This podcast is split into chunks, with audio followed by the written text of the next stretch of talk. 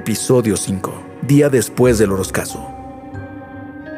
Esta tertulia es presentada por el Rincón Gaucho, un rincón con tradición desde 1958. E Interimagen de México, tu marca a la vista de todos.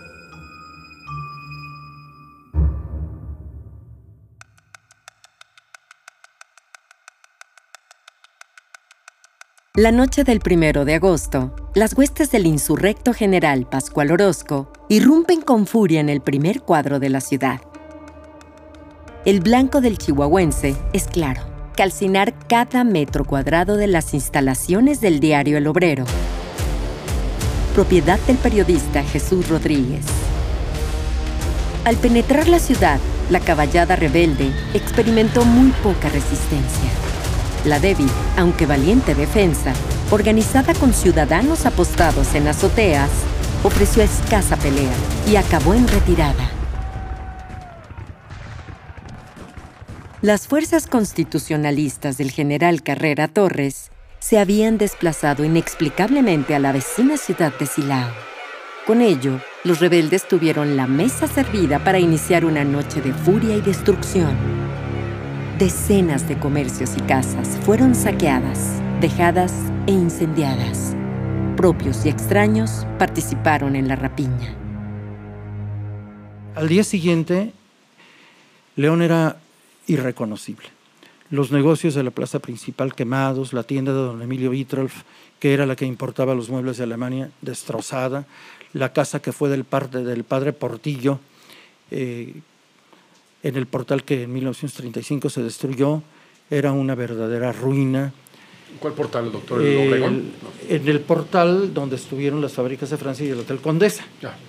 Eh, que ese portal se destruyó, ahí había tres casas primorosas. Todo eso era una ruina. Y la calle Madero eran astillas, puertas quemadas, era inenarrable según, según nos dicen.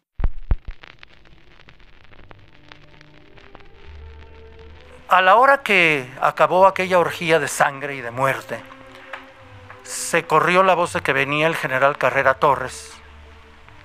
Y entonces eh, los orosquistas huyeron como pudieron, pero el general José Pérez Castro se había quedado con una de aquellas muchachas guapas, pero no tan exigentes, que había en la ciudad. Eh, se quedó con ella, estaba todavía reponiéndose del alcohol de la noche anterior y no alcanzó a irse. Y como era el lugarteniente de Orozco, a él lo apresaron las tropas enemigas, le hicieron un juicio sumarísimo que duró un día, porque eso fue la noche del primero de agosto, el Orozcaso fue el primero de agosto, lo condenaron a muerte en lo que hoy es la Plaza de los Fundadores, que entonces era el Parián, que ya no existe, donde hoy está la placa de los fundadores, allí eh, fue fusilado Carrera Torres. Le preguntaron cuál era... Perdón. Carrera Torres a Pérez Castro. Allí le preguntaron a Pérez Castro cuál era su última voluntad y pidió oír el vals de la viuda alegre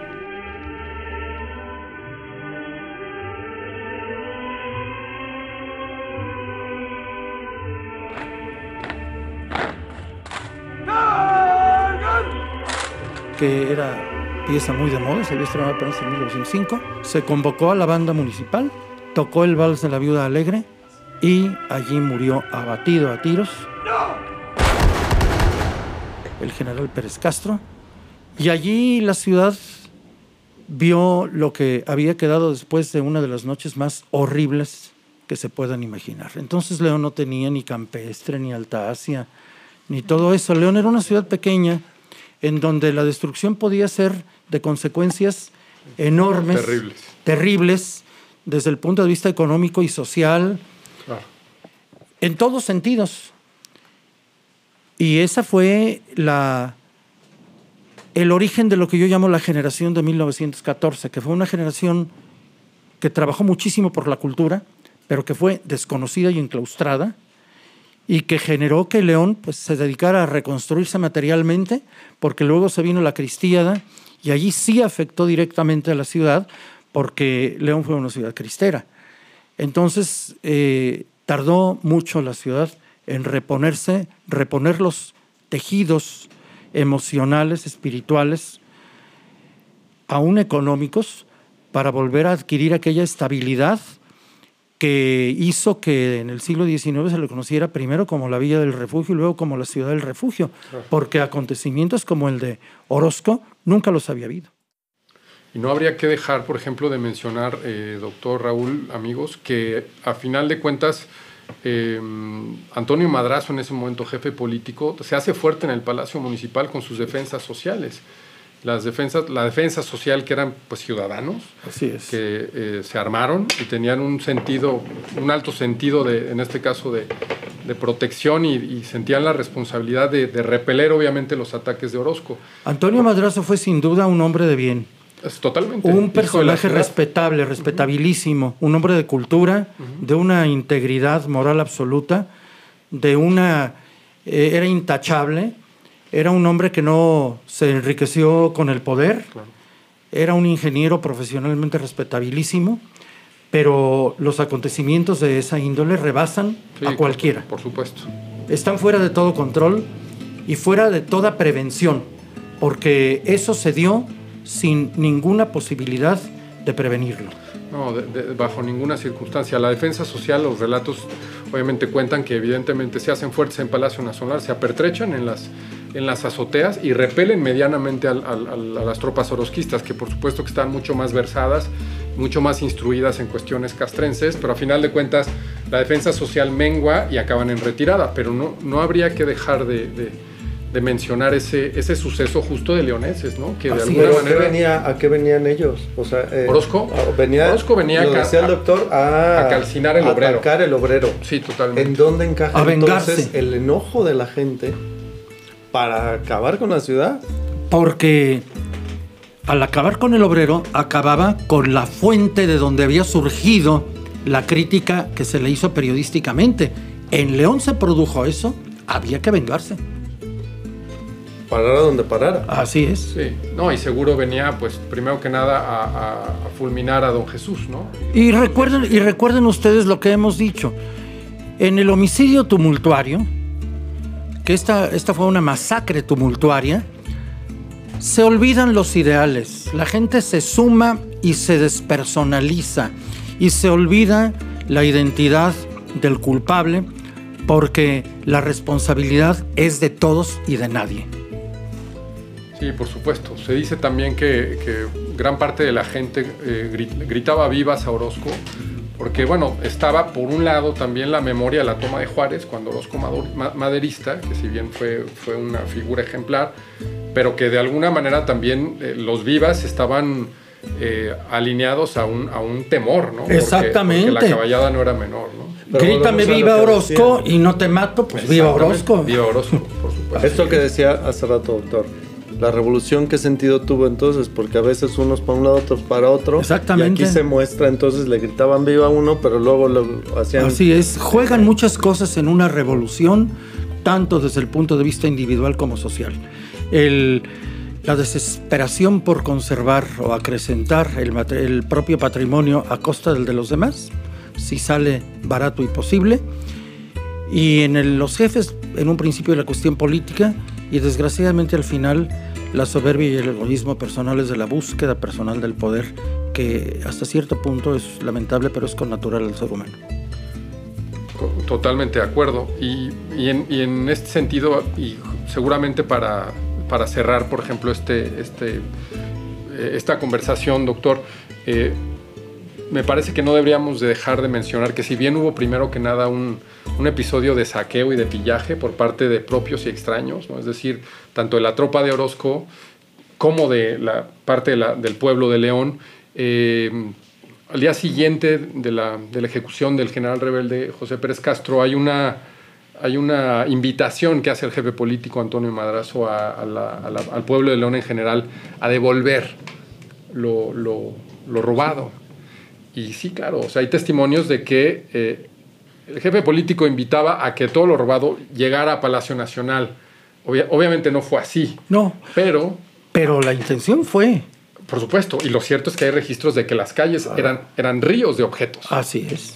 Estaban repletas de objetos, desde latas de sardina, de sardina hasta landós o pianos. Exactamente. O, o vitrolas o, o- o etcétera. Fonógrafos, discos rotos de 78 revoluciones, aquellos que también eran de tubos de pasta, muebles austriacos que distribuía el, ¿Qué lectura le da usted a este, a este hecho, doctor? A esta, a esta devolución de lo robado. ¿Cómo, cómo lo el podemos fondo leer? de la conciencia individual en algunos cuando, cuando se extingue el sentido de homicidio tumultuario y se vuelve a la conciencia personal y se dice, Dios mío, ¿qué hice ayer? No es posible. en, una, en, en ciudad mariana, profundamente mariana, pues algo tenía que haber de conciencia, Tuvo que ver... el- pero en algunos, porque tuvo no que fue ver muy algo la ejecución del, del- del general rebelde José Pérez Castro, porque fue una ejecución pública, Así es. en el primer cuadro de la ciudad. Mire, yo no la viví, pero supongo que eh, ha- había un pánico generalizado que habiendo visto lo que se había visto no se, no se podía tener la serenidad para analizar lo que venía después o lo que pudiera venir después. Eh, sí podemos decir que es indudablemente la tragedia más grande que vivió León en sus años y una de las más grandes que ha vivido el país, porque se atacó a una ciudad de gente trabajadora, pacífica, que no tenía que no tenía absolutamente ninguna participación activa en la, en la revolución y que fue víctima terrible de un, de un ataque inhumano y bestial que no se ha vuelto a repetir, gracias a Dios. Esperemos que no se repita. Esperemos que nunca vuelva a Y en ese sentido, sin decir que termina una época, empieza otra, ¿cómo se reconstruye la sociedad leonesa? ¿Qué, qué aprende de esa...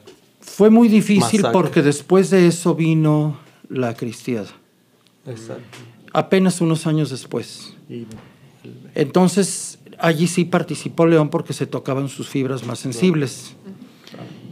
Y eso en gran medida originó una cierta retracción hacia la, un reforzamiento de la vida religiosa, que también se, veía, se vio amenazada, y, y el advenimiento de una enorme cantidad de población, particularmente de procedencia alteña, que llegó con la necesidad de hacer una ciudad, regresarla a la tranquilidad para poder vivir en ella. Y eso, pues también desde el punto de vista meramente edilicio, arquitectónico, urbanístico, pues tuvo, tuvo su costo. Pero León regresó a una sociedad trabajadora y cumplida, como la que hasta hace muy pocos años todavía vivimos y O disfrutamos. sea, sí se repuso después de ese golpe tan Desde fuerte. luego, desde luego que sí, se repuso económicamente. Se repuso económicamente y hubo una gran inmigración de gente muy trabajadora que volvió a levantar a León a, una, a un nivel importante. Pero, por ejemplo, la vida cultural se retrajo y no se comenzó a reconstruir públicamente sino hasta los años 70. No porque no haya habido organizaciones importantísimas, muy valiosas a nivel nacional, como la Trapa, como la Academia de Música Sacra, como eh, etcétera, como la Escuela de Don Antonio Segoviano y muchos otros que algún día comentaremos, pero actuaron de alguna manera en lo familiar, en lo privado, en lo selecto, porque la gente estaba ocupada en reconstruir el tejido urbano eh, y económico que había sido profundamente lastimado. Y eso también explica ese crecimiento desordenado que se dio en los años 50 y 60, cuando ir al Colegio de la Salle de Andrade pues era casi salir de la ciudad, hasta ahora que pues va uno al Cerro Gordo y todavía se siente uno en el centro. Por supuesto. Doctor, una última pregunta por curiosidad. ¿Quiénes eran los carranclanes? Los carrancistas se inventó el verbo carrancear. Imagínense ustedes lo que significaba eso y cómo veía la gente a los carrancistas. Yo no les digo sus virtudes, pero eh, decía precisamente don Celso Gutiérrez Pacheco, que escribía en El Obrero, si mi- no escuchen mi voz, escuchen en mi voz la voz del pueblo. Y los llamaban carrancistas el pueblo. ¿Por qué? Imagínense ustedes por qué.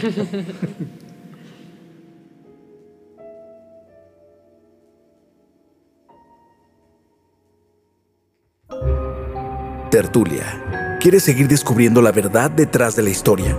Síguenos en Facebook e Instagram como tertulia.podcast y en nuestro sitio web como tertuliapodcast.mx. Información respaldada por el Archivo Histórico Municipal de León, en colaboración con el Instituto Cultural de León y Bonito León. Tertulia es un podcast original producido por Atracción Gráfica, Laboratorio de Fórmulas Creativas, ULE Audio Estudio y la Fundación Marqués de San Clemente. Con las voces del doctor Mariano González Leal, Víctor Hermosillo, Raúl Padilla y Luz Adriana Flores. Dirección General, Mauricio Aguirre. Grabación y diseño de audio, Raúl Santana y Óscar López. Todos los derechos son reservados.